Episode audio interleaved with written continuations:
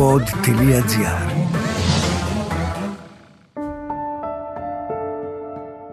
Πέντε μέρες μετά που πέθανε η Φρέγια, έξω από το σπίτι αφήσανε τα δύο γαϊδουράκια. Κατευθείαν λοιπόν, χωρίς να το... δεν ήθελα, δεν ήμουν σε ψυχολογία, αλλά ήταν και τα δύο χτυπημένα.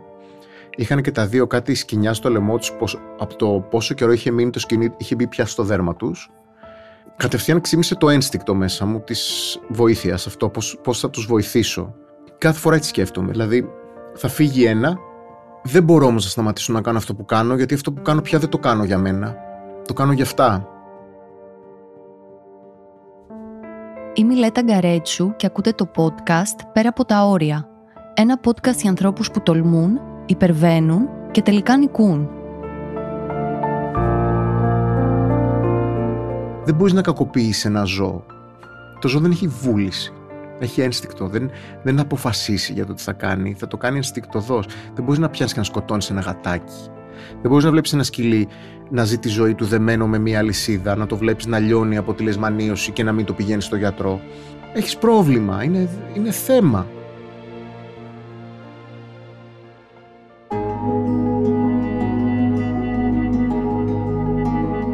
Σε ένα κτήμα απομονωμένο στο Κοροπή, μακριά από τη βαβούρα της πόλης και τις πυκνοκατοικημένες γειτονιές, ζει ο Νεκτάριος Παπαζαχαρίας. Δεν ζει όμως μόνος του. Μαζί του μένουν και πολλά ζώα. Σκύλοι, γάτες, κατσίκια, πρόβατα, άλογα, γαϊδούρια και διάφορα πουλερικά. Ο Νεκτάριος Παπαζαχαρίας γεννήθηκε στην Αθήνα, σπούδασε φωτογραφία και συγκεκριμένα ασχολήθηκε με τη φωτογραφία μόδας και διαφήμισης.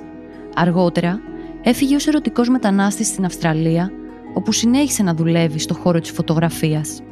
Κάποιες δυσκολίες, όπως θα ακούσετε και τον ίδιο να μου αφηγείτε παρακάτω, τον οδήγησαν από την Αυστραλία στην Ελλάδα και συγκεκριμένα στο αγρόκτημα στο Κοροπή. Πολλά στρέμματα και ένα μικροσκοπικό σπίτι. Ο στόχος του ήταν απλά να τα βρει με τον εαυτό του και να ξεκουραστεί. Και κάπου τότε τα πρώτα ζώα εμφανίστηκαν.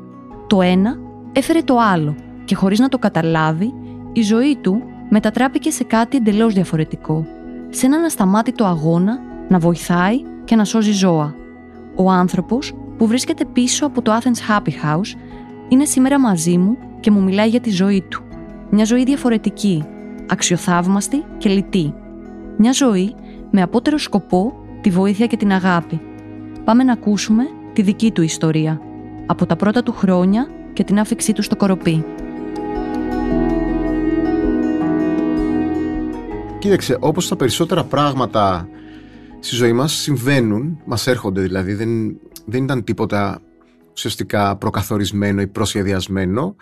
Έτυχε, συνέ, έτυχε το Happy House σαν χώρο, σαν μέρος δεν έτυχε, είναι αυτό που λέμε πέτυχε, αλλά η δράση έτυχε. Αυτό που συμβαίνει μέσα στο χώρο έτυχε. Δηλαδή, όταν εγώ γύρισα από την Αυστραλία και αποφάσισα να ανακαινήσω το κτήμα, για να μπορέσω να έρθω εγώ σε επαφή με τη φύση και με τον εαυτό μου. Ψάχνα να βρω λίγο χρόνο να εσωτερικεύσω διάφορα πράγματα και να τα εξηγήσω στον εαυτό μου. Αυτά λοιπόν, ναι, ήταν προσχεδιασμένα. Αυτό είχα αποφασίσει να κάνω. Τώρα τα 15 σκυλιά και οι 4 γάιδαροι και όλα τα υπόλοιπα ζώα που είναι εκεί μέσα συνέβησαν.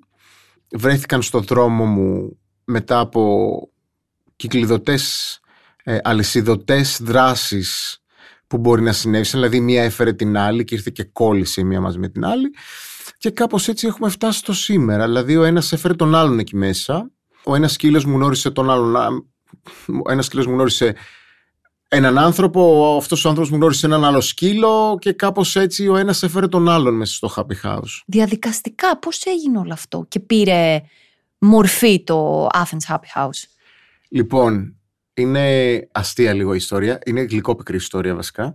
Είναι 6 Αυγούστου 2021. Εγώ είναι η τελευταία μέρα πριν βγω άδεια. Φωτογράφιζα σαν τρελός εκείνο το καλοκαίρι το ένα ταξίδι πίσω από το άλλο. Τρέλα η ζωή μου.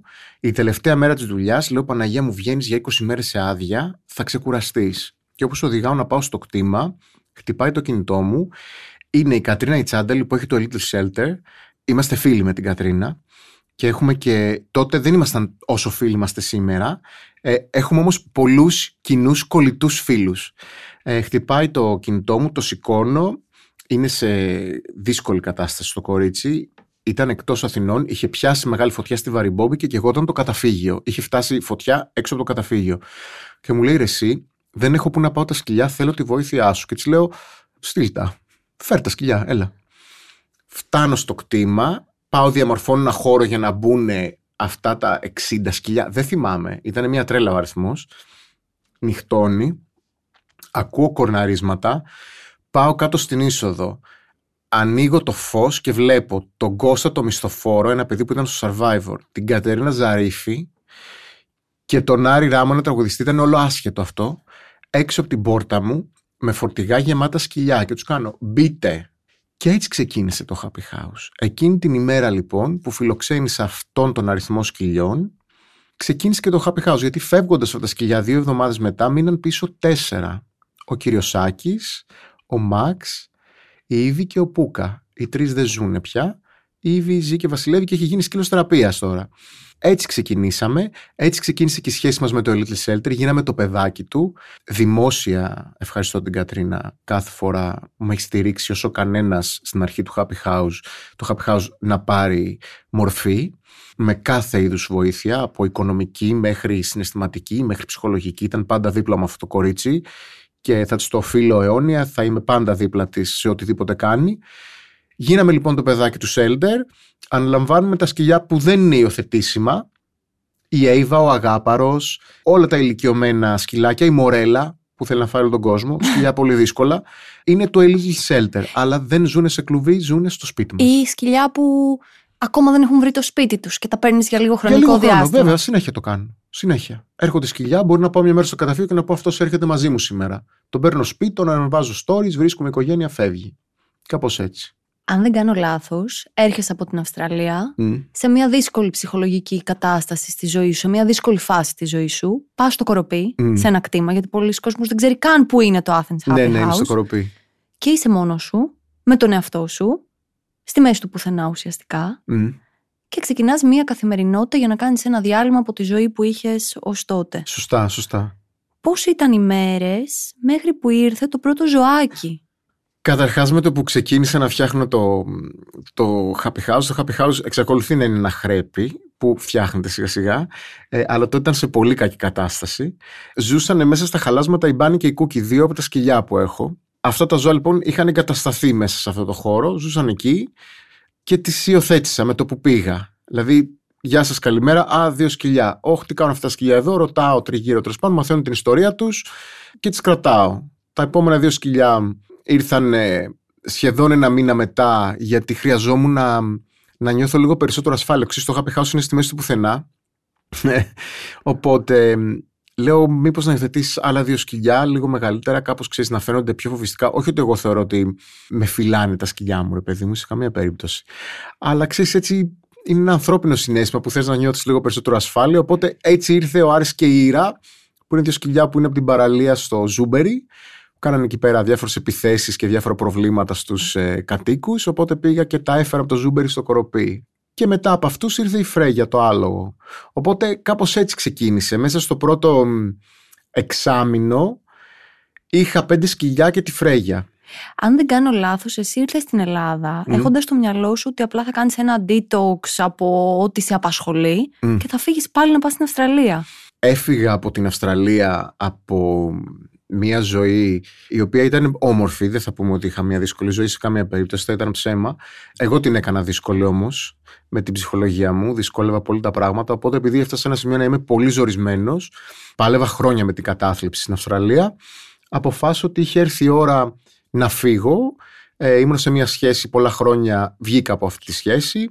Ήμουν σε μια δουλειά για πολλά χρόνια, βγήκα από αυτή τη δουλειά. Το ίδιο έκανα και από την καριέρα μου, το ίδιο έκανα από τις κοινωνικές μου σχέσεις. Ήταν ε, τέλη του 20 full COVID ακόμα. Πήγα στο αεροπλάνο σε ένα άδειο αεροδρόμιο στο Σίδνεϊ. Δεν θα το ξεχάσω ποτέ στη ζωή μου. Ήμουνα εγώ και ακόμα πέντε άτομα σε ένα ολόκληρο αεροδρόμιο που μας είχαν δώσει άδεια να φύγουμε. Και γύρισα πίσω στην Ελλάδα. Για να πάρω μια ανάσα γύρισα πίσω στην Ελλάδα. Δεν ήμουν σίγουρος αν θα ξαναγυρίσω, αλλά δεν ήμουν και σίγουρος ότι θα μείνω Και αν με ρωτάς ακόμα και σήμερα, είναι πολλές μέρες που μπορεί να ξυπνήσω, ρε παιδί μου, κάτι να μην πηγαίνει καλά και να πω γαμό το, μήπως τους πάρω και φύγουμε. Είναι αδύνατο, δεν μπορείς να τους πάρεις να φύγεις, είναι πάρα πολλά τα ζώα. Αλλά ακόμα περνάει στα σκέψη μου ότι ξέρεις.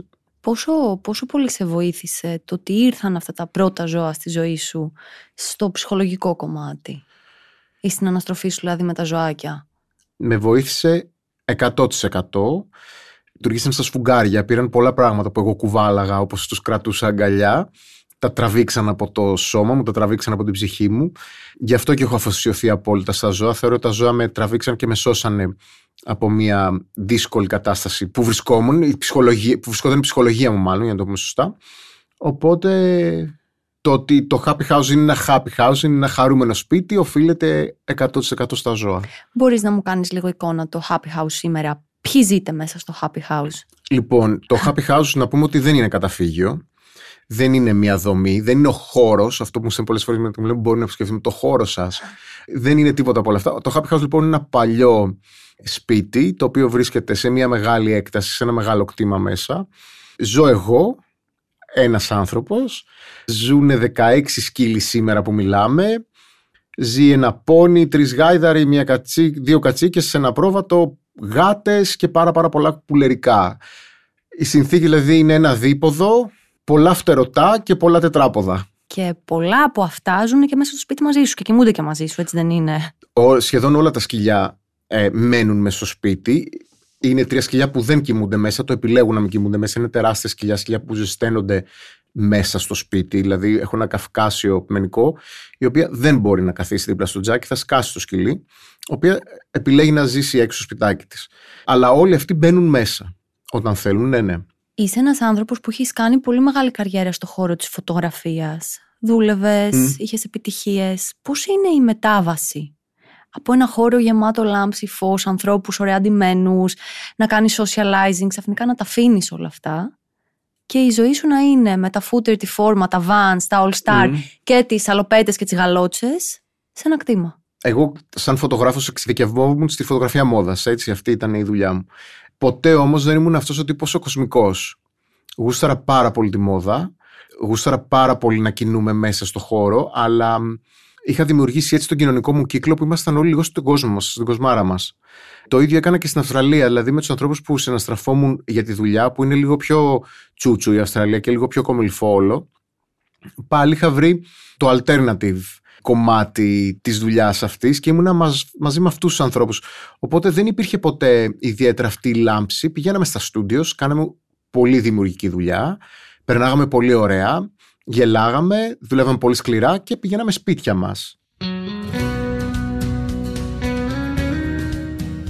Σε μια εποχή που η βία και η σκληρότητα των ανθρώπων μας ανησυχεί όλο ένα και περισσότερο, ο Νεκτάριος είναι εδώ για να μας αποδείξει ότι υπάρχει ακόμα ελπίδα.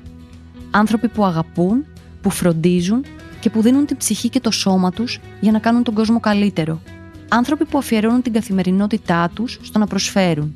Σκέφτομαι πόσο υπέροχο είναι να βοηθάς και να φροντίζεις ζωάκια. Πλάσματα που με ένα τους βλέμμα σου επιστρέφουν αγάπη και ευγνωμοσύνη. Ρωτάω τον Νεκτάριο πώς είναι η καθημερινότητά του στο κτήμα και αν έχει βοήθεια σε όλο αυτό.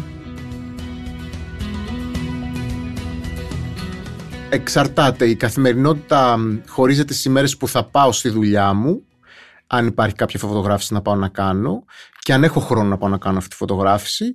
Οπότε θα ξυπνήσω 6 ώρα πες το πρωί. Τις ημέρες που θα φύγω να πάω για δουλειά από τις 6 μέχρι τις 9 θα τους φροντίσω για το πρωί, θα φύγω, θα ξαναγυρίσω κάποια στιγμή το απόγευμα και θα τους ξαναφροντίσω μέχρι τις 11 η ώρα το βράδυ. Τις ημέρες που δεν θα πάω στη δουλειά και θα είναι όλη η δουλειά μέσα στο κτήμα, θα σηκωθώ στις 6 θα βάλω τις γαλότσες μου και θα μας πιάσει μία η ώρα τη νύχτα και να τις βγάλω για να κάνω μπάνιο και να κοιμηθώ, ξέρω εγώ. Δεν το σκέφτεσαι. Δεν σκέφτεσαι τι συμβαίνει εκεί μέσα. Η καθημερινότητα είναι όπως ενός αγρότη. Δηλαδή, τι θα κάνεις σήμερα, πρέπει να κόψεις αυτά τα κλαριά, πρέπει να καθαρίσεις τα κοτέτσια, πρέπει να καθαρίσεις τα σκυλόσπιτα, πρέπει να καθαρίσεις το στάβλο. Οπότε συνήθως βάζω τα ακουστικά μου, ακούω podcast ατέλειωτα και έτσι κυλάει η μέρα. Κάπως έτσι πάει. Έχεις βοήθεια στο κτήμα; Βοήθεια έχω Κάποιες φορές από κάποιους φίλους, αν εννοείς αν υπάρχει κάποιος άνθρωπος που είναι σταθερός στο κτήμα και Ναι, με βοηθάει, ναι, ναι. όχι. Δεν υπάρχει. Έχω προσπαθήσει να την λειτουργήσω αυτή τη συνθήκη. Δεν έχει λειτουργήσει γιατί τα ζώα χρειάζονται τεράστια υπευθυνότητα. Πολλοί άνθρωποι λοιπόν θεωρούν ότι θα έρθουν και όλη μέρα θα χαϊδεύουν και θα παίζουν με τα ζώα.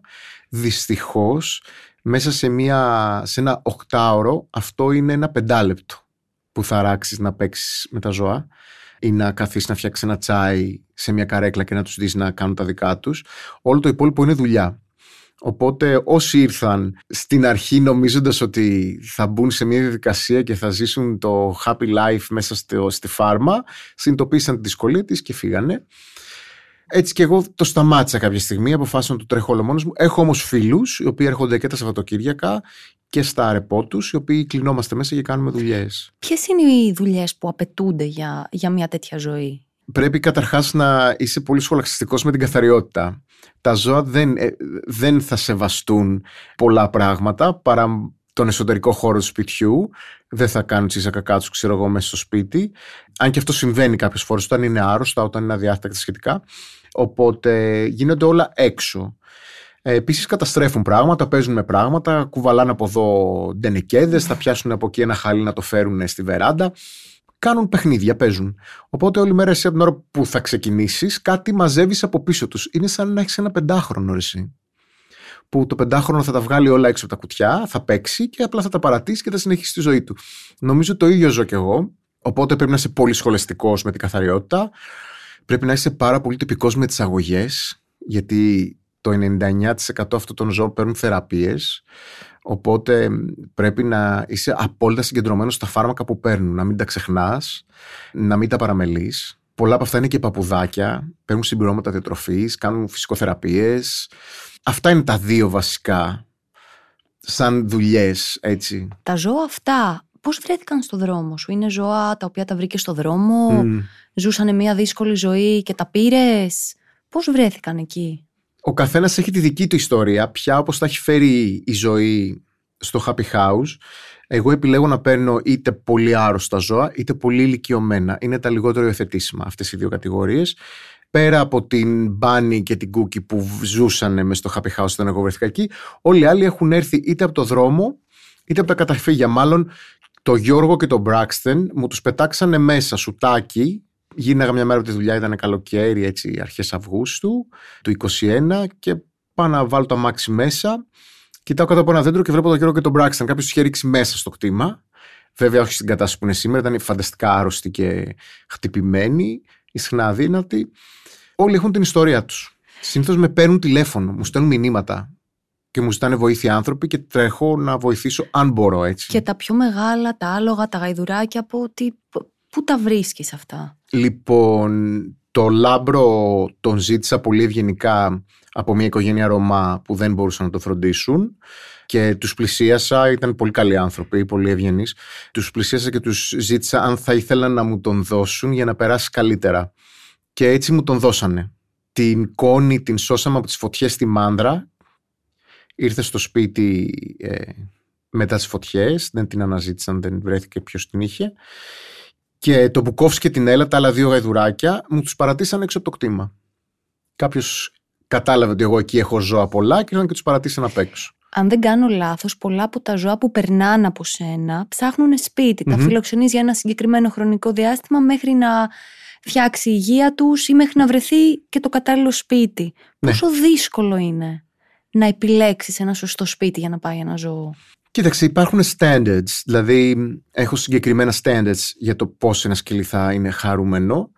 Πρώτα, ζω λίγο καιρό με το ζώο. Μάλλον, ό,τι ζώο, δεν είναι απαραίτητα να είναι σκυλί. Περνάω χρόνο με το ζωάκι που ψάχνει να βρει σπίτι, συνειδητοποιώ το χαρακτήρα του και τις ανάγκες του. Και έτσι αποφασίζω και την οικογένεια που θα πάει. Γιατί μπορεί κάποιος σκυλί να έχει ανάγκη να ζει με πολλά άλλα ζώα, κάποιο άλλο να έχει την ανάγκη να ζει ως ερημίτης. Ε, κάποιο να έχει έξτρα ε, πισίνες ενέργειας και κάποιο άλλο ένα μικρό ριάκι ενέργειας το οποίο θέλει όλη μέρα να κοιμάται. Οπότε πάντα έχει να κάνει με το πώς είναι το ζώο. Έτσι θα επιλέξω την οικογένεια που θα πάει. Σίγουρα δεν θα επιλέξω μια οικογένεια η οποία μ, κάνει πολλές αλλαγές. Είναι συχνό αυτό στην Ελλάδα, δεν είναι; Είναι συχνό, αλλά μ, ξέρεις, πολλές φορές τις αλλαγές μας τα ζώα δεν χωράνε και εμένα αυτό με πληγώνει πολύ όταν θα πάρω ένα μήνυμα μετά από καιρό που μου λένε ξέρεις άλλαξαν οι συνθήκες ζωής μου και δεν μπορώ να το κρατήσω άλλο γιατί τα ζώα συναισθάνονται, τα ζώα καταλαβαίνουν αν τα, τα εγκαταλείπουν, καταλαβαίνουν όταν κάποιος δεν τα θέλει πια και τα επηρεάζει στην καθημερινότητά τους, επηρεάζει την ψυχολογία τους. Οπότε γι' αυτό και είμαι πάρα πάρα πολύ αυστηρός. Δεν είναι δύσκολο να υιοθετήσει ένα ζώο από μένα. Είναι εύκολο σχετικά. Αρκεί όμως να είσαι ειλικρινής. Όταν είσαι ειλικρινής μαζί μου και το συνειδητοποιήσω, σίγουρα θα στο φέρω και σπίτι σου. Έχω φοβερές επαφές με όλους όσοι έχουν υιοθετήσει ζωάκια από το Happy House. Τα βλέπω τα ζώα, δηλαδή συχνά πυκνά. Χωρίς να πιέζω, χωρίς να ζητάω να βρίσκομαι εκεί. Και με σένα. Εμείς οι δύο έτσι έχουμε γνωριστεί. Με την Μπέλα. Με την Μπέλα. Μιλήσαμε, τα είπαμε, γνωριστήκαμε. Μείνε η Μπέλα μαζί σου. Τα ξαναείπαμε, τα ξαναματά είπαμε. Και νομίζω δεν θα χαθούμε κιόλας. Ναι, μας, ε, η Μπέλα έφτιαξε μια σχέση ναι. σε μένα και σε σένα. Έτσι συμβαίνει και με τους περισσότερους. Είναι πολύ λίγοι αυτοί που δεν έχω ξαναδεί που αποφάσισαν να μην κρατήσουν το happy house στη ζωή τους. Πόσο συχνό είναι στη χώρα μας να εγκαταλείπουν τα σκυλιά; Να ανοίγουν την πόρτα του αυτοκινήτου. Συνέχεια. Και να πετάνε το σκυλί έξω. Συνέχεια. Είναι στην κουλτούρα μας το να μην σεβόμαστε τα ζώα, δυστυχώς. Και δεν μιλάω για τα παραγωγικά ζώα. Εγώ εκεί καταλαβαίνω το μένος που υπάρχει με τους ανθρώπους. Εγώ ξέρω, ζω σε ένα σπίτι που ζει μια κατσίκα, ένα, δύο κατσίκες πια και ένα πρόβατο. Οι οποίοι είναι όμως σαν σκυλιά μου, είναι σαν παιδιά μου και καμιά φορά μπορεί να ανεβάζω κανένα αστείο βίντεο στο TikTok για αυτούς τους δύο και τα μισά σχόλια από κάτω είναι τι νόστιμο που θα ήταν με πατάτες στο φούρνο ή έρχεται το Πάσχα. Και λέω ρε παιδί μου, πέρα από το ότι είναι ένα πολύ κρύο αστείο να το κάνεις, γιατί βλέπεις ότι ο άλλος με αυτό το ζώο ζει σαν κατοικίδιο. Απ' την άλλη, γιατί έχεις την ανάγκη να εξωτερικεύσεις την πείνα σου βλέποντας ένα ζώο, κατάλαβες; Δηλαδή, δεν έχουμε την κουλτούρα να αγαπάμε τα ζώα. Δυστυχώς. Ακόμα τώρα τη χτίζουμε. Η δική σου γενιά και τα νεότερα παιδιά και τα ακόμα νεότερα παιδιά αγαπάνε πολύ τα ζώα. Δηλαδή, εγώ τους βλέπω και τους χαίρομαι. Η δική μου γενιά και γενιές πίσω δεν τα σέβονται τα ζώα, δεν τα αγαπούν. Τι σου έχουν προσφέρει τα ζώα, Κοίταξε, ξεκάθαρα μου έχουν δώσει πίσω τη χαρά μου, την οποία την έψαχνα απεγνωσμένα για χρόνια. Δηλαδή, ερχόμενα αυτά στη ζωή μου φέρνουν και από μια σακούλα χαρά κάθε φορά. Αυτό είναι το δώρο τους. Μου έχουν προσφέρει σοφία. Μου έχουν προσφέρει υπευθυνότητα που δεν είχα στη ζωή μου.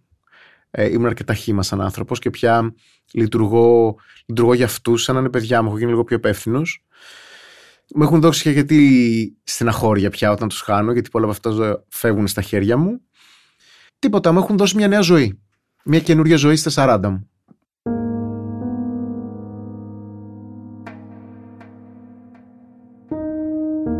Πού άραγε πηγαίνουν αυτά τα υπέροχα πλάσματα; Όταν φεύγουν από αυτόν τον κόσμο.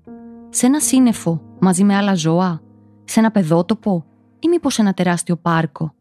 Ίσως όμως είναι και σε ένα καναπέ τρώγοντας τις αγαπημένες τους λιχουδιές. Ρωτάω τον Νεκτάριο πώς βιώνει κάθε φορά την απώλεια ενός αγαπημένου ζώου. Πώς το αντέχει και πώς το ξεπερνάει. Εξαρτάται την απώλεια. Υπάρχουν απώλειες που τις περιμένεις γιατί ξέρεις ότι θα πάρεις ένα ζώο που θα ζήσει πολύ λίγο κοντά σου. Πέρσι, ας πούμε, έφερα το Winston, ένα μικρό ε, West Highland Terrier, ένα λευκό σκυλάκι, ο οποίος ήρθε στο σπίτι μου και ήξερε ότι σε 7 μέρες το αργότερο θα έχει φύγει. Και το ήξερα, μου το είχε πει ο γιατρός. Τον φέραμε στο σπίτι για να κοιμηθεί, να ξεκουραστεί, να μην ξεκουραστεί μέσα στο, σε αυτό το τσίγκινο κουτί στην κλινική. Δύσκολο είναι να βλέπεις ένα ζώο να πεθαίνει, δεν το συζητώ. Να, ειδικά ένα ζώο να παίρνει τελευταίο το ανάσα είναι ότι πιο φρικτό έχω δει ποτέ στη ζωή μου και εύχομαι να μην το βιώσει και κανένας. Υπάρχουν άλλες απώλειες που βλέπεις την κατάρρευση του φυσικού σώματος να έρχεται σταδιακά. Το έχω ζήσει με το Max. Ο Max είχε μεταστατικό καρκίνο και τον είδα από την αρχή της ασθενειάς του μέχρι την ημέρα που μου τον κοιμήσαμε που έφυγε και ήταν λίγο ευκολότερη αυτή η απώλεια γιατί είχα προετοιμάσει πολύ τον εαυτό μου και επίσης μου φύγει ένα τεράστιο βάρος γιατί ανακουφίστηκε το ζώο φεύγοντας. Βέβαια αυτό συνέβη μερικές μέρες μετά που έχασα τη Φρέγια. Το άλογό σου. Το οποίο ήταν κακό, ήταν φρικτό γιατί η Φρέγια ήταν πολύ νεαρή. Πέθανε πολύ αναπάντεχα και αυτό δεν το διαγυρίζεις. Πώς, πώς, πώς μπορείς και το αντέχεις αυτό; Δεν το αντέχεις και δεν σου έρχεται αυτό που λένε πολλές οικογένειες και άνθρωποι που έχουν ένα σκυλάκι και το χάνουν, αυτό ήταν, Δεν θα ξαναπάρω σκύλο γιατί δεν αντέχω να περάσω τη στεναχώρια. Θα σου πω, δεν μου έρχεται αυτό, γιατί εγώ δεν το κάνω αυτό για να καλύψω ένα δικό μου προσωπικό κενό πια. Το κάνω για τα ζώα ξεκάθαρα. Οπότε, ναι, όταν έφυγε η Φρέγια ήθελα να εξαφανιστούν όλα από γύρω μου για δύο μήνες. Δηλαδή ξύπναγα και σκεφτόμουν ότι δεν θέλω να το κάνω άλλο αυτό. Δεν θέλω άλλο να έχω το happy house γιατί έχασα το παιδί μου, την είχα σαν παιδί μου και ήθελα να τελειώσει. Σταδιακά όμως θα σου πω τι γίνεται. Τα ζώα έχουν κάτι εξής καταπληκτικό που δεν το έχουμε εμείς σαν πλάσματα και μπορεί να σου ακουστεί περίεργο, αλλά εγώ έτσι το έχω εξηγήσει στο μυαλό μου. Όταν θα φύγουν λοιπόν, με ένα πολύ μαγικό και ιδιαίτερο τρόπο, όσο περνάει ο καιρός, η ανάμνηση γίνεται γλυκιά πάντα μαζί τους. Ενώ με τους ανθρώπους δεν γίνεται ποτέ γλυκιά. Πάντα είναι δύσκολη η ανάμνηση του ανθρώπου που έχεις χάσει. Εγώ έτσι το βιώνω με τη Φρέγια. Ακόμα δεν έχει γίνει γλυκιά αυτή η ανάμνηση. Είναι πολύ δύσκολη. Είδες τώρα την φέρνω στο μυαλό μου ναι. και βουρκώνω, δυσκολεύομαι πολύ, σφίγγομαι. Δεν το έχω διαχειριστεί καθόλου. Δεν θα μπορέσω να διαχειριστώ για πολύ καιρό. Αλλά τι γίνεται, πέντε μέρες μετά που πέθανε η Φρέγια, έξω από το σπίτι αφήσανε τα δύο γαϊδουράκια. Κατευθείαν λοιπόν, χωρίς να το. Δεν ήθελα, δεν ήμουν σε ψυχολογία, αλλά ήταν και τα δύο χτυπημένα είχαν και τα δύο κάτι σκηνιά στο λαιμό τους από το πόσο καιρό είχε μείνει το σκηνή, είχε μπει πια στο δέρμα τους. Κατευθείαν ξύμισε το ένστικτο μέσα μου της βοήθειας, αυτό, πώ θα τους βοηθήσω. Κάθε φορά έτσι σκέφτομαι. Δηλαδή, θα φύγει ένα, δεν μπορώ όμως να σταματήσω να κάνω αυτό που κάνω, γιατί αυτό που κάνω πια δεν το κάνω για μένα. Το κάνω για αυτά. If that makes sense, ξέρεις, ναι, αν το καταλαβαίνεις ναι, ναι, αυτό. Ναι, Εγώ κερδίζω συνέστημα και χαρά μέσα και από αυτό επίσης στο τέλος της μέρας. Δηλαδή, αν ένα ζώο ζήσει καλά λίγο παραπάνω καιρό από αυτό που θα πέθανε στο δρόμο, ναι, θα με πληγώσει φρικτά το ότι θα το χάσω. Όταν θα το δω όμως στην πορεία, σαν πράξη, θα με γεμίσει χαρά, ξέρεις, θα με κάνει χαρούμενο το τι έζησε. Φαντάζομαι ότι αν έρθει κάποιος με πάρα πολλά λεφτά, mm. Φιλόζωος φουλ, και σου πει τα αγοράζω όλα εδώ, σου δίνω εκατομμύρια για να αποδεσμευτείς να φύγεις, να ταξιδέψεις, να κάνεις τη ζωή σου. Δεν θα το σκεφτόσουν, να πιστεύω πλέον. Όχι, ρε, εσύ, τι είναι... αυτή είναι η ζωή μου, εμένα πια. Νεκτάρι, εσύ για να φύγεις, να πας ένα τρίμερο διακοπές, μπορείς να πας. Όχι. Όχι. δεν μπορώ να φύγω, δεν μπορώ να διανυκτερεύσω κάπου, γιατί τα ζώα παίρνουν αγωγές, παίρνουν φάρμακα. Επίσης, πολλά από αυτά τα ζώα έχουν άγχος αποχωρισμού, έχουν σοβαρά συναισθηματικά θέματα, τα οποία δεν τα έχουμε λύσει ακόμα και δεν μπορώ να λείπω από κοντά τους. Το κτήμα είναι ένας ζωντανός οργανισμός που αν δεν είσαι εκεί να το στηρίξεις καταραίει και καταραίει καθημερινά. Δηλαδή αν εγώ φύγω και λείψω πέντε ώρες παραπάνω στη δουλειά θα γυρίσω πίσω και θα πάω πέντε ώρες πίσω τη νύχτα γιατί δεν μπορώ να το αφήσω ακαθάριστο, αμάζευτο και παρατημένο, θα καταρρεύσει. Οπότε μπορούμε να πάμε για ένα καφέ, ναι, μπορούμε να πάμε για ένα φαγητό, ναι, μία φορά τη βδομάδα ίσως σίγουρα δεν μπορούμε να βρεθούμε κάθε μέρα και σίγουρα εγώ δεν μπορώ να λείψω, δεν μπορώ να φύγω. Αυτός ο τρόπος ζωής που έχεις επιλέξει σου βάζει δεσμεύσεις και έτσι κάποια σύνορα στη ζωή σου ως προς τις συναναστροφές σου, τις σχέσεις σου, τους δεσμούς σου; Κοίταξε. Ε, ναι. Είναι πολύ δύσκολη η ζωή που κάνω και μπορεί για το 99,9% των ανθρώπων αυτό που παρακολουθούν να είναι μία κεντρικότητα, μία τρέλα, αλλά εμένα είναι αυτό που με κάνει χαρούμενο, το έχω επιλέξει, δεν το κάνω ψυχαναγκαστικά. Δεν είμαι ψυχαναγκαστικός στο να τα φροντίζω, δεν είμαι ψυχαναγκαστικός στο να τα περιθάλπτω. Το κάνω με φοβερό κέφι κάθε μέρα. Οι φίλοι μου δυσκολεύονται, δεν μπορούν να έρχονται συνέχεια μέσα σε ένα σπίτι που έχει 15 σκυλιά, γιατί αυτά τα σκυλιά τους επιτρέπεται να πάνε παντού μέσα στο σπίτι, να ράξουν σε όποιο καναπέ θέλουν. Επίσης, τα σκυλιά μαθάνε, Άμα δεν τα κάνεις μπάνιο, μυρίζουν. Άμα βγουν έξω και τρέφουν στη βροχή, έχουν λάσπες, θα μπουν μέσα. Οπότε υπάρχει μια κατάσταση που αν δεν το συντηρήσεις και εσωτερικά το σπίτι θα καταρρεύσει. Δεν υπάρχει έντονη κοινωνική ζωή. Δεν υπάρχει καμία συναισθηματική ε, ε σχέση με κανέναν άνθρωπο. Φυσικά, ποιος θα ήθελε να είναι με έναν άλλον που έχει τόσο πολλά σκυλιά; Και επίσης, εγώ δεν θα κατέβαζα ποτέ το σκυλί μου από το κρεβάτι μου για να κοιμηθώ με κάποιον άλλον. Δεν θα το έκανα. Υπάρχουν μέρες που νιώθεις μοναξιά, παρότι είσαι με τόσα ζώα; Όχι, όχι. Όχι. Ξεκάθαρα όχι. Πήγα να σκεφτώ αν υπήρχε κάποια μέρα που μπορεί να είπα στον εαυτό μου ρε φίλε, γιατί είσαι τόσο μόνος σου; Δεν είμαι. Τους μιλάω κανονικά. Ε, όχι.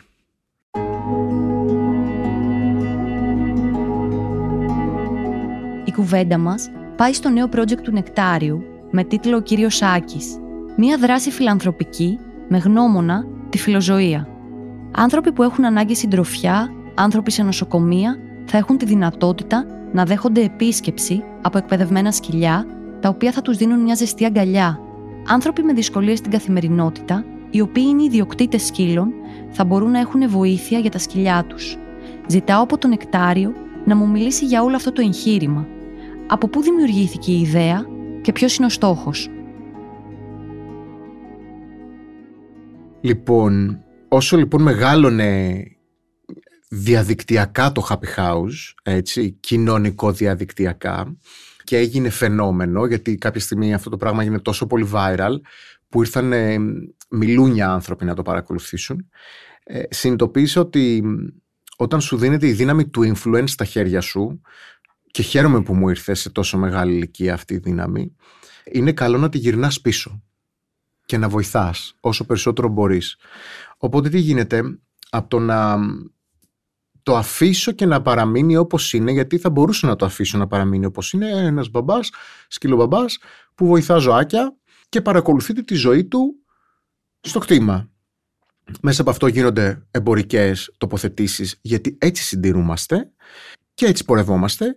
Δεν ήθελα όμως να παραμείνει αυτό, δεν ήθελα να είναι αυτό το happy house, οπότε στην αρχή, σε ένα από τα πρώτα σκυλιά, είχε έρθει ο κύριος Σάκης. Ο κύριος Άκης λοιπόν ήταν ένα σκυλί με σοβαρά καρδιοαναπνευστικά προβλήματα. Έζησε ένα χρόνο και ένα μήνα κοντά μου και μετά κατέληξε και ευτυχώς κατέληξε ήσυχα ο κύριος Άκης. Βασισμένος λοιπόν σε αυτόν ήταν το πρώτο δύσκολο σκυλί που είχα αντιμετωπίσει ποτέ στη ζωή μου. Με δάγκωνες στο κεφάλι την ώρα που κινημόμουν, δεν ήθελα να τον πιάνει σε αγκαλιά, γρίζε σε όλους. Ήταν ένα σκυλί πολύ δύσκολο. Εγώ όμως τον είχα αγαπήσει φανταστικά αυτό το σκύλο. Αποφάσισα να φτιάξω μια δράση, η οποία είναι ένα τρίπτυχο. Και είναι φιλανθρωπική και φιλοζωική ταυτόχρονα. Ο πρώτος πυλώνας της δράσης είναι ότι εμείς σαν ομάδα, σαν εθελοντές, θα μπορούμε να πάμε στο σπίτι κάποιου που έχει ανάγκη για βοήθεια ώστε να μην αποχωρητήσει το σκύλο του.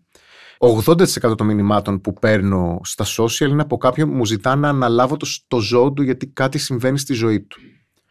Οπότε μετά από πολλή σκέψη αποφάσισα ότι θέλω να φτιάξω μια ομάδα, μια κυψέλη ανθρώπων να ξεκινήσουμε από την Αθήνα και σιγά σιγά με εθελοντές να απλωθούμε όσο περισσότερο γίνεται στην Ελλάδα και να βοηθάμε αμαία, να βοηθάμε καρκινοπαθείς, καρδιοπαθείς, ηλικιωμένους, άτομα με ψυχικά νοσήματα που δεν μπορούν πια να φροντίσουν το ζώο και δεν, μπορούν να το, δεν θέλουν να το εγκαταλείψουν. Δεν πρέπει το ζώο να ξαναγυρνάνε στα καταφύγια. Οπότε ερχόμαστε εμείς σαν ομάδα, μπαίνουμε σπίτι σου με τη δική σου συγκατάθεση φυσικά και σε βοηθάμε στην καθημερινότητά σου με το ζωάκι σου για να μην χρειαστεί το ζωάκι να φύγει από κοντά σου. Σαν δεύτερος πυλώνας είναι τα σκυλιά θεραπείας, τι γίνεται, ε, αυτή τη στιγμή είναι τέσσερα σκυλιά, τρία που είναι ήδη στο Happy House και άλλος ένας που έρχεται που ζούσε στη χωματερή στην Ξάνθη, σε αυτή τη φοβερή ιστορία με τα 500 σκυλιά, τα οποία περνάνε από μια ειδική πιστοποίηση για να γίνουν σκύλοι θεραπείας και να επισκέπτονται δομές, να επισκέπτονται ε, γυροκομεία, ε, σπίτια που ζουν παιδιά όπως είναι το χαμόγελο, να πηγαίνουν σε νοσοκομεία και να κάνουν παρέα στους ανθρώπους. Γιατί αυτό κάνει ένα σκύλος θεραπείας ουσιαστικά, δίνει λίγο παρέα. Αυτό πώς θα γίνεται, δηλαδή θα πηγαίνει σε εσύ ή κάποιο συνεργάτη σου σε ένα γυροκομείο, σε κάποιον που το έχει ζητήσει, Ναι, ναι. θα πηγαίνει ο Γιώργος ας πούμε το σκυλί, θα είναι μαζί σου, θα κάθεστε πόση ώρα, τι θα κάνει δηλαδή μαζί με τον ε, ασθενή ο σκύλος; Αγκαλιές. Άρα εκπαιδεύεται τα σκυλιά να κάνουν αγκαλιές. δεν, εκ- δεν εκπαιδεύονται, ακρι- ακ- εκπαιδεύονται για άλλα πολύ μικρά πράγματα τα σκυλιά ε, όπως να μπορούν, ε, να, μπορούν να, ε, να κρατάνε την ψυχραιμία τους, να μην ανεβαίνουν πάνω σε κάποιον όταν δεν χρειάζεται, γιατί μπορεί να είναι επικίνδυνο για κάποιον ηλικιωμένο σκύλο να πηδήξει πάνω του, να μην φεύγουν, να έρχονται στο έλα εδώ. Όλο το άλλο κομμάτι ένα σκύλος πρέπει να το έχει. Ένα σκύλος πρέπει να είναι θεραπευτής, πρέπει να του αρέσουν οι αγκαλιές. Εγώ δεν θα έβαζα ποτέ κανένα από τα σκυλιά μου να κάνει κάτι που δεν θέλει. Οπότε μ, έχω επιλέξει τα σκυλιά, από τα 15 σκυλιά μου, ας πούμε, μόνο οι τρεις έχουν αυτό το χάρισμα, ο Γιώργος, η Λίλη και η Ήβη, που τους αρέσουν πολύ οι άνθρωποι και τους αρέσουν πάρα πολύ αγκαλιές και με ξένους. Και φαντάζομαι μπορεί και κάποια οικογένεια όταν γίνει πιο γνωστή η δράση, η οποία έχει κάποιο παιδάκι που θέλει παρέα, είναι άρρωστο, αντιμετωπίζει μια δυσκολία στο σπίτι να πηγαίνει ο σκύλος στο σπίτι να κάνει παρέα. Αυτό λοιπόν είναι το, ο τρίτος πυλώνας της δράσης. Εμείς σαν, ε, σαν ομάδα, σαν δράση, θα ξεκινήσουμε με τέσσερα σκυλιά το χρόνο. Θα εκπαιδεύουμε τέσσερα σκυλιά που θα μπορούν να πηγαίνουν σε ένα σπίτι αμαία, σε έναν κοφό, θα μπορούν να πηγαίνουν σε έναν άνθρωπο που μπορεί να έχει διαβήτη ή σε ένα παιδί με αυτισμό και να ζουν μαζί τους, να γίνεται ο σκύλος τους και να ζουν μαζί τους και να αλληλοεξυπηρετούνται αυτοί οι δύο. Πάντα βέβαια αυτά τα σκυλιά θα έρχονται από καταφύγια κοντά μας, θα είναι πρώην αδέσποτα και θα, περνάνε αυτήν την, την ειδική εκπαίδευση ώστε να γίνουν βοηθοί και έτσι εμείς θα τα παραχωρούμε με πολύ μεγάλη χαρά για πάντα και φυσικά αφιλοκερδός γιατί όλη αυτή η δράση δεν, δεν έχει καν, κανένα χρηματικό αντίτιμο έτσι γίνεται όλο αφιλοκερδός δωρεάν και με αγάπη προς τον συνάνθρωπο και θα ζουν μαζί τους για το υπόλοιπο της ζωής τους. Νομίζω ότι είναι πάρα πολύ σημαντικό να πούμε πέραν του ότι αυτό που ανέφερες δεν θα υπάρχει καμία οικονομική συναλλαγή σε όλο αυτό. Ναι, ναι, φυσικά. Το ότι και κατά τη διάρκεια της εκπαίδευσης, αλλά και, και κατά τη διάρκεια της επίσκεψης των σκυλιών, τα σκυλιά δεν βασανίζονται και δεν ταλαιπωρούνται. Όχι. Όλη αυτή η δράση, ο κύριος Σάκης έχει στηθεί στο να περνάνε καλά τα σκυλιά. Και οι τρεις πυλώνες. Θέλουμε πάνω απ' όλα να είναι καλά τα σκυλιά. Εγώ δεν θα πήγαινα ποτέ τον Γιώργο να κάνει κάτι που δεν του αρέσει. Επίσης, οι επισκέψεις αυτές δεν κρατάνε ποτέ παραπάνω από 45 λεπτά. Αν φτάσουμε στο χώρο της επίσκεψης και συνειδητοποιήσουμε ότι ο σκύλος δυσανασχετεί ή δεν θέλει, την ακυρώνουμε, δεν τρέχει και τίποτα. Δεν θα πιέσουμε το σκύλο να κάνει κάτι το οποίο δεν θέλει. Είναι όλο βασισμένο και επικεντρωμένο στο να περνάνε καλά τα σκυλιά.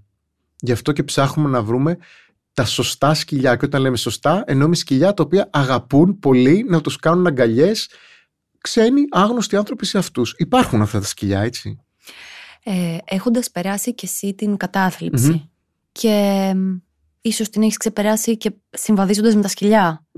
Πόσο πολύ πιστεύεις ότι ένα ζωάκι μπορεί να βοηθήσει ανθρώπους που βρίσκονται σε σκοτεινές μέρες; Ζω με αυτή την πεποίθηση πια. Ζω με αυτή την πεποίθηση. Δεν μπορώ να σου το εξηγήσω. Είναι πολλά αυτά που θέλω να σου πω για τις μέρες της κατάθλιψης. Θα μου επιτρέψεις να μην τα μοιραστώ ακόμα γιατί δεν είμαι έτοιμος.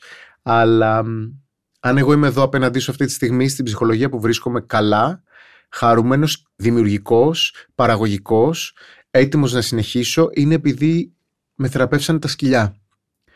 Και ο ψυχολόγος μου φυσικά και όλη η προσπάθεια που έβαλα σαν άνθρωπος, αλλά μαζί με όλους αυτούς τους ανθρώπους ήταν και τα σκυλιά μου παράλληλα, όπου σε κρίση πανικού ήταν δίπλα μου, σε κρίσεις στρες και άγχους ήταν εκεί και είχα μια αγκαλιά να πάρω ένα σκυλί και να ηρεμήσω.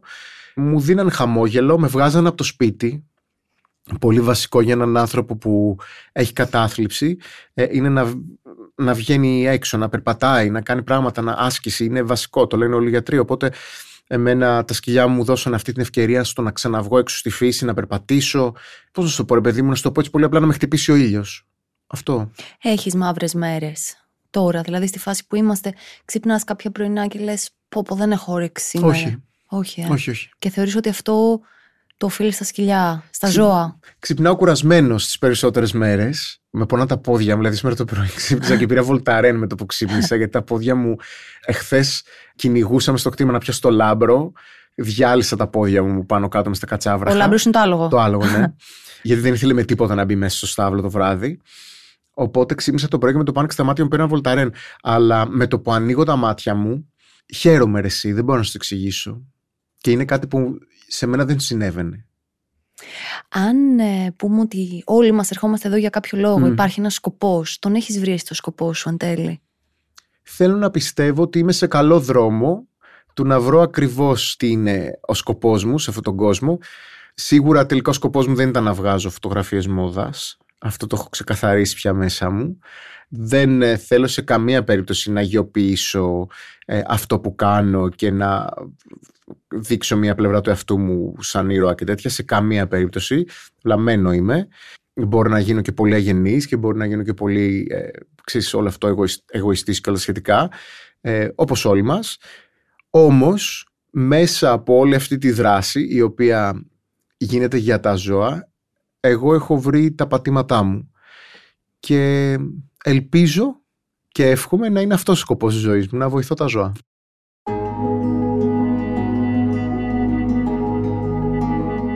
Ο Νεκτάριος έχει βοηθήσει πυρόπληκτα, κακοποιημένα ζώα, άλογα, γαϊδούρια.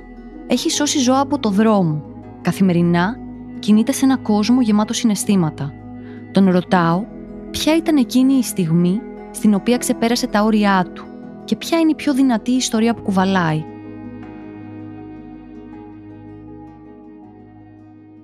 Κοίταξε, η πιο δύσκολη στιγμή της ζωής μου είναι να βλέπω τη φρένια να παίρνει την της ανάσα. Ήταν το πιο δύσκολο πράγμα που έχω βιώσει και εύχομαι να μην το ξαναβιώσω ποτέ στη ζωή μου γιατί είδα ένα θεριό να καταραίει και τα άλογα είναι θεριά της φύσης, είναι τεράστια ζώα, είναι υπέροχα ζώα και ξαφνικά είδα τη ζωή να φεύγει από μέσα της. Αλλά αν αφήσουμε αυτό στην άκρη, η πιο δύσκολη στιγμή που έχω περάσει και την έχω περάσει μαζί με τους ακόλουθους είναι τη στιγμή που είδα το Sunset. Το Sunset είναι ένα σκυλί που πια ευτυχώς ζει μαζί με την Ειρήνη και το Θάνο. Έχει βρει σπίτι και έχει υιοθετηθεί και είναι πολύ χαρούμενος και ευτυχισμένος. Πια δεν το λένε καν Sunset, το λένε Sanji.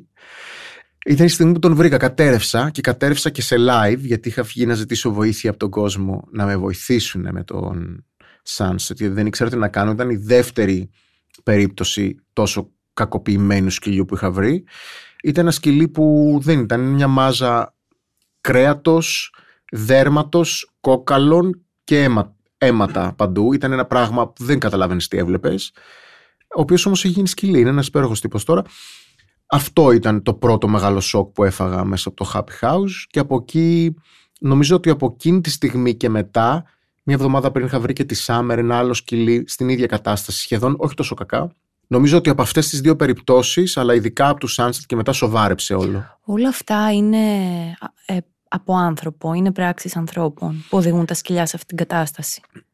Μπορεί να μην είναι αυτοχειρία, αλλά είναι παραμέληση, το οποίο είναι εξίσου εγκληματικό να παραμελήσει ένα ζώο σε τέτοιο σημείο ώστε να το αφήνεις να λιώνει θα μπορούσαμε να πούμε ότι όλα αυτά που βιώνεις εσύ με τα σκυλιά γιατί επεμβαίνεις σε πάρα πολλές mm. καταστροφές που αφορούν ε, ζώα και σε καταφύγια που ζουν σε συνθήκες εξαθλίωσης και σε φυσικές καταστροφές κτλ. Ναι. Θα μπορούσαμε να το παρομοιάσουμε έτσι ότι είναι μια μικρογραφία της ζωής και με τη σκληρότητα που επικρατεί σε αυτήν την κοινωνία.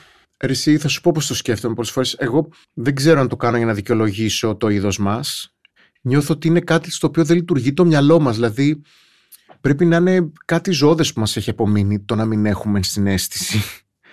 Θεωρώ ότι αυτοί που έχουν συνέστηση έχουν εξελιχθεί σαν, σαν οντότητες. Υπάρχουν και αυτοί που δεν έχουν συνέστηση. Δηλαδή, δεν μπορείς να κακοποιήσει ένα ζώο. Το ζώο δεν έχει βούληση. Έχει ένστικτο. Δεν, δεν αποφασίσει για το τι θα κάνει. Θα το κάνει ενστικτοδός. Δεν μπορείς να πιάσει και να σκοτώνεις ένα γατάκι.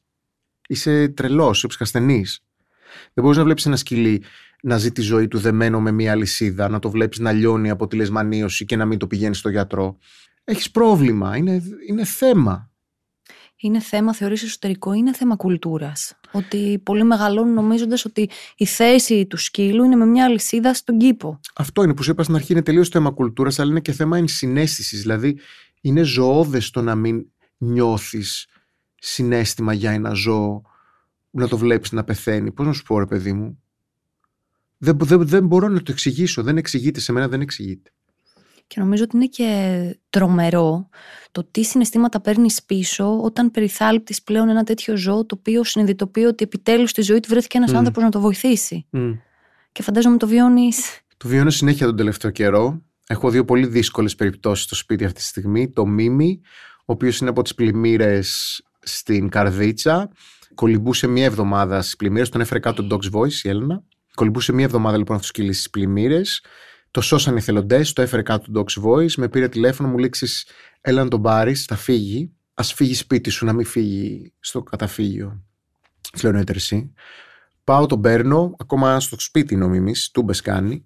Δεν ξέρουμε για πόσο ακόμα. Έχει σοβαρή στένωση καρδιακής αρτηρίας και τα σχετικά. Και όλο αυτό δημιουργήθηκε επειδή έμενε τόσο πολλές μέρες μες στο νερό εκεί. Και κολύμπα, και ξέρεις, ήταν μια φρεκτή κατάσταση για το σκυλί. Τον πρώτο καιρό δεν ήθελε να έρθει κοντά μου. με δάγκωνε, μου ορμούσε. Ήταν δύσκολος πολύ. Το τελευταίο καιρό έχει και αράζει μαζί μου. Βλέπω μαζί Survivor κάθε βράδυ. Το οποίο έχει πολύ πλάκα γιατί βλέπεις ένα σκυλί τόσο δύσκολο που δεν θέλει να ρίξει ακόμα τη μαγιά του, αλλά τον βλέπεις ότι σε έχει ανάγκη. Σε χρειάζεται. Γιατί τα σκυλιά μας αγαπούν χωρίς όρια, αρέσει. Από εδώ και πέρα, ποιο είναι το όνειρό σου, τι θα ήθελες να καταφέρεις όσον αφορά τον τρόπο ζωής σου, τη συναναστροφή σου με τα ζώα, πώς θα, πού θα ήθελες να φτάσει όλο αυτό; Κοίταξε, τώρα με τη νέα δράση με τον κύριο Άκη θέλω να το σπρώξω, να βοηθήσω όσο περισσότερο μπορώ για όσο καιρό ακόμα κρατήσει όλη αυτή η επιδραστικότητά μου. Έτσι, εγώ δεν θεωρώ ότι αυτή η επιδραστικότητα θα κρατήσει για πάντα, γιατί οι άνθρωποι βρίσκουν νέα πράγματα και πάνε παρακάτω και πάνε παρακάτω και αυτό είναι το σωστό και έτσι κυλάει η νύχτα στο Σερεγκέτι. Ε, αλλά θέλω να βοηθήσω να γίνουν όσο το δυνατόν περισσότερα πράγματα στον τομέα της βοήθειας των ανθρώπων και των ζώων ταυτόχρονα. Δηλαδή, άνθρωποι να μην αποχωρίζουν τα σκυλιά τους ή να μάθουν να ζουν με ένα σκύλο ε, να μάθουν να αγαπούν τα σκυλιά, να μάθουν να τα φροντίζουν, να μάθουν να τα σέβονται, να καταλάβουν όλα αυτά τα πλεονεκτήματα που παίρνεις από τη συμβίωση με ένα σκύλο. Και με ένα άλλο ζώο και μια γατούλα φυσικά και ένα κατσικάκι και ένα προβατάκι και ένα λογάκι. Εγώ όλος σκύλος λέω ε, τους εννοώ όλους. Όμως εννοώ όλους μέσα. Κλείνοντας θέλω να σε ρωτήσω κάτι για τη δράση σου. Κάποιος που ακούει το επεισόδιο και αγαπάει τα ζώα και θέλει με κάποιο τρόπο να λάβει μέρος σε αυτή τη δράση. Ναι. Υπάρχει χώρος για εθελοντές. Φυσικά. Όποιος ε, επιθυμεί θα μπορέσει να συμμετέχει, ναι. Και φαντάζομαι ότι θα είναι άνθρωποι οι οποίοι θα δίνουν χαρά σε συνανθρώπους, αλλά και στα ζώα. Θα είναι άνθρωποι οι οποίοι θα έχουν τη διάθεση να βοηθούν αυτούς που δεν μπορούν να βοηθήσουν τα ζώα τους. Θα είναι άνθρωποι που θα έχουν τη διάθεση να συντροφεύουν και να συνοδεύουν τα ζώα που θα πηγαίνουν στις δομές ε, θα είναι άνθρωποι που θα έχουν τη διάθεση να κάνουν κάτι και να χαλάσουν κάποιες ώρες από την ημέρα τους, βοηθώντας δίποδους και τετράποδους. Σε ευχαριστώ πάρα πολύ που ήσουν εδώ σήμερα. Εγώ. Και που μοιράστηκες την ιστορία σου. Εγώ ευχαριστώ πολύ. Σε ευχαριστώ.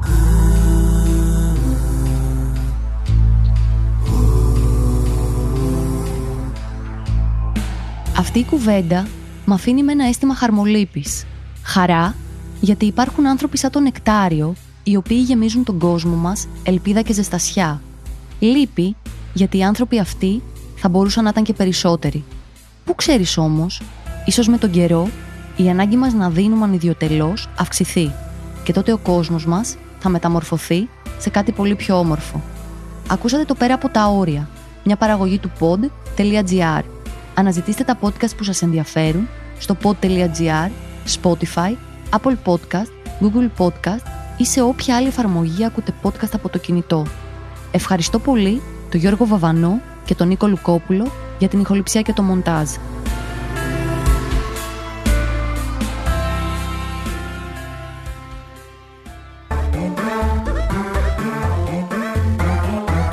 Pod.gr. Το καλό να ακούγεται.